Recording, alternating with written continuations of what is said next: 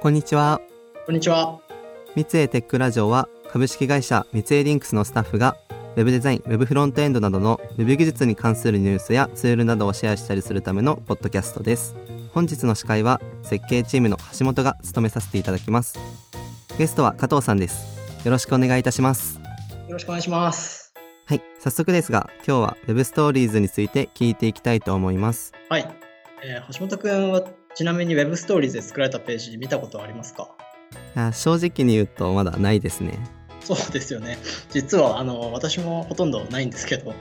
えっ、ー、と念のため Web ストーリーズが何かっていうところから話すと、はい、まあ、アンプを活用して画面全体を画像やテキストなどのコンテンツだけで構成した Web ページのことです。インスタグラムや YouTube に出てくるストーリーをイメージしてもらえればいいと思います。ユーザーが画面をタップするとページ全体が左にスライドしていって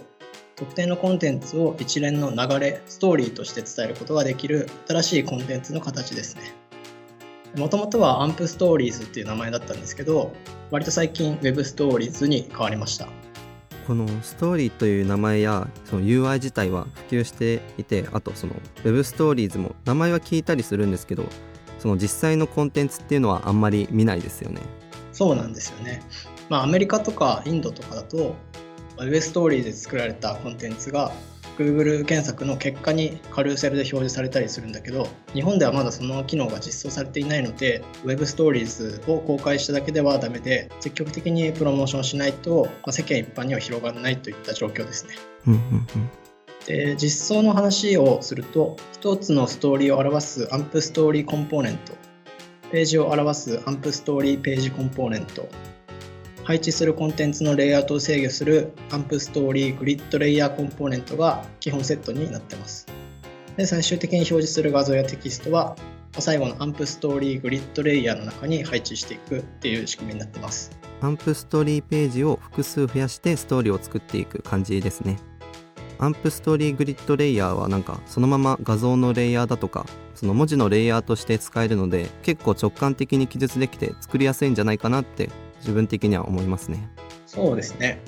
まあ、あとは Web ストーリーズの特徴としてストーリーの最後にブックエンドっていう特殊なページを追加することもできます。ブックエンドを使うとユーザーがストーリーを全て読み切った後に関連する別のストーリーだったりとか、まあ、関連リンクなどをレコメンドできたりします。このブックエンドのページは AMP ストーリーブックエンドっていう専用のコンポーネントを使うんですけど、まあ、実際に表示する内容は外部の JSON ファイルで管理されてますね。なるほど。ちなみに国内の事例だと半年くらい前にピクシブさんがユーザーが投稿した作品を Web ストーリーズ化する取り組みを行っていてとてもいいなと思いましたあそうですねなんか自分はそのやっぱ絵を描くことがその趣味なんですけどそういう意味で、ピクシブさんはよく絵の参考だったりとかその好きな絵師さんの作品を見るのに利用させてもらってます。うんうん、はいでそれでこの Web ストーリーズによってやっぱそのユーザーの投稿作品を見せるっていうこの取り組みは自分が今まで知らなかったその素晴らしい絵師さんだとかその素敵なイラストとかに出会うきっかけっていうのを少しでも増やす機会になってるっていうふうに思いましたしその何よりイラストとかっていう鑑賞物なので見栄えもいいしで相性がいいなって思うんですよね。そうですねまあ、その Web ストーリーズはその特徴として画像や動画を画面全体で用いているのでユーザーからするとすごく見応えのあるコンテンツなんですよね。はい、そういう意味で言うと背景にどんな画像や動画を敷くかっていうところは、まあ、良いストーリーを作るための大きなポイントになってくるんじゃないかと思います。そうですね自分の方で以前 Google デベロッパーズブログのなんかそのユーザーはモバイルウェブのそのタップ可能なストーリーがお好きっていうタイトルの記事を読んだことがあってはい、でそこの中で、えっと、アメリカのスマートフォンユーザーのほとんどが少なくとも週に1回ストーリーを見ていたりだとかまたそのスクロールする記事よりも Web ストーリーズ形式を好むっていうことが書いてあってその話から実際に通常の Web ページと Web ストーリーズのページとでどのくらいのそのコンバージョンの差が出るのかなっていうのが一つ気になったんですけど、うんうん、なんかアンプって確かそのデータ解析とかができたと思うんですけど Web ストーリーズでも同じように解析ってできましたよね？解析はできますね。アンプでアクセス解析をするときは、はい、アンプアナリティクスっていう専用のコンポーネントがあるので、それを使います。で、アンプアナリティクスの中には Web ストーリーズ用のイベントが多く用意されているので Web ストーリーズについてもかなり柔軟に計測ができますね。例えばストーリーが開かれた回数だったりとかタップ率ストーリーの読量率平均滞在時間などが測れるのでそれをもとに解析するといいかもしれません。なるほどでマーケティング的な意味合いだと Web ストーリーズはデフォルトでシェアボタンが表示されるようになっているので気に入ったストーリーは SNS でシェアしたりとかプロモーションもしやすいんじゃないかなと思ってますね。ですねなんかストーリーの UI 自体はそのやっぱインスタグラムとかで慣れてる人が多いのでその SNS のシェアとかでなんか浸透して一気に普及するかもしれないですね。そうですねえっと、日本国内ではまだこの Web ストーリーズって普及してないと思うんですけど海外では何か動きがあったりするんでしょうか？それで言うと、えっと、10月に AMPFest2020 っていうカンファレンスがオンラインで開催されたんですけどその中で今後の Web ストーリーズについてもいくつか触れられていたので紹介したいと思います。はい、えー1つ目は Web ストーリーズで使えるコンポーネントのバリエーションが増えることですね。もともと AMP ページでは AMP から提供されているコンポーネント以外の機能をユーザーに提供するのが難しかったんですけども、まあ、AMP ストーリーズページでクイズや投票を行ったりとかあとは360度の全点級コンテンツを表示したりするための Web ストーリーズ専用のコンポーネントが提供されるようになるみたいですね。あ今までの Web ストーリーズってそのただストーリー帳だけって感じがあったんですけど今回のそれでクイズみたいな遊びのコンテンツができるっていうのはすごい面白そうだなって思いましたあと、うんその投票やアンケートみたいなものっていうのは、まあ、その今後いろんなところで使われていきそうですねそうですね。ただ見るだけじゃなくて、ユーザーがアクションをするっていうところは大きな変化かなと思います。あとは、ストーリーの中の1ページとして、全画面の広告を挟める仕組み、まあ、いわゆるマネタイズなども考えられているみたいです。ストーリーを見てる途中に、こう関連する広告が出てきたら、自分だったらこうなんか勢いでタップしちゃいそうだなってちょっと思ってます。そうですねなんか全画面広告ってなるとちょっと驚いちゃいますねうん。2つ目は弁当アンプですね。橋本くんは弁当アンプご存知ですか？はいと簡単に言うとアンプページではないその普通のウェブサイトでもなんかアンプのコンポーネントが使えるっていう取り組みですよねそうですね。アンプページでしかアンプコンポーネントを使えないのではなくて、まあ通常のウェブページでも部分的にアンプコンポーネントを使用する、まあつまり HTML フレームワークとしてのアンプを目指しているっていう話がありまして、はい。で Web ストーリーズはすでにそのアンプストーリープレイヤーっていうコンポーネントを使うと非アンプページにも Web ストーリーズを埋め込むことができるんですよね。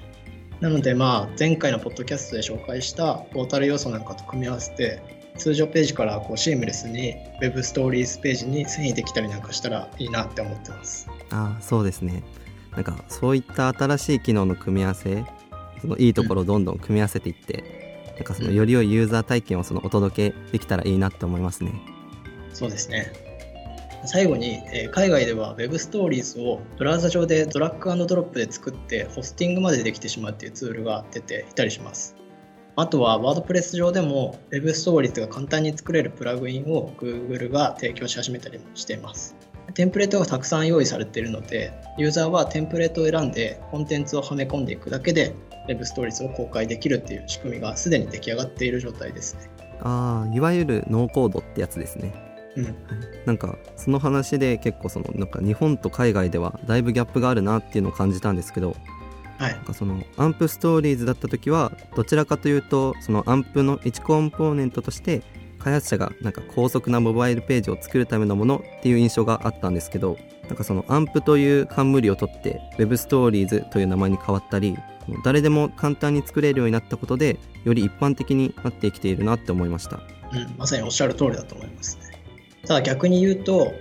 Web 技術を知らない人でも公開ができてしまうっていうのは、意図せずこうシンタックスエラーを生み出してしまったりとか、アクセシブルではないコンテンツを公開できてしまうっていう危険性があるんですけど、AMP プロジェクトはその辺もちゃんと考えていて、AMP コンポーネントを使えば、意図しなくてもデフォルトでアクセシブルになるような仕組みを作れるように、アクセシビリティにはより一層力を入れていくって話もされてましたね。なるほど。そのただ便利な機能を提供するってだけじゃなくてそのしっかりそのアクセシビリティだとかその対応すべきところは対応してるっていうのはやっぱさすが確か言いようがありませんね。うん。はい、でちなみにこのアンプフェス2020っていうのはアーカイブ配信されてるんでしょうか？そうですね。YouTube に公開されてるのでよかったらぜひ見てみてください。はい見てみます。Web ストーリーズは個人的に今流行りの Web 技術だと思うのでその今後アンプ関連の動向は追っていこうと思います。はい。というわけで今回の三井テックラジオでは Web ストーリーズについてお話ししました。誰でも作れるということはこれからもっと Web ストーリーズを見る機会が増えてくるし見つけやすいようにブラウザ側もどんどん変更を入れてくるかもしれないですね。今回の話を通して加藤さんとしては今後どういったコンテンツに活用できそうだと思いましたか？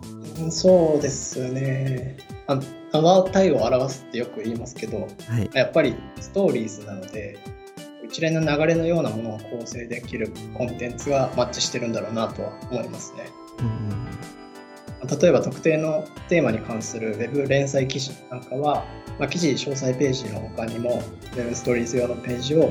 まあ、インデックスとして作成しても良さそうだなと思います。まあ、記事の情報はもちろん記事詳細ページとして別にあるので、記事を公開したことをフックにある程度自動化なんかもできるんじゃないかなと思います。あとはカウントダウンするようなコンテンツとかも面白そうですよね。まあ、年末が近づいてますけど、毎日1ページ追加されるようなストーリーがあったりなんかしたら見に行っちゃうかもなって個人的には思ってます。ああいいですねなんか自社でその運用しているブログなんかにも活用できそうですしこれまでのブラウジングとは一味違ったそのユーザー体験を提供できるので今後 Web ストーリーズを使ったいろんな見せ方を模索していきたいですねそうですね。最後に三井リンクスではスマートなコミュニケーションをデザインしたい UI デザイナー UI 開発者を募集しています採用サイトではオンライン説明会やオンライン面接なども行っていますのでチェックしてみてください。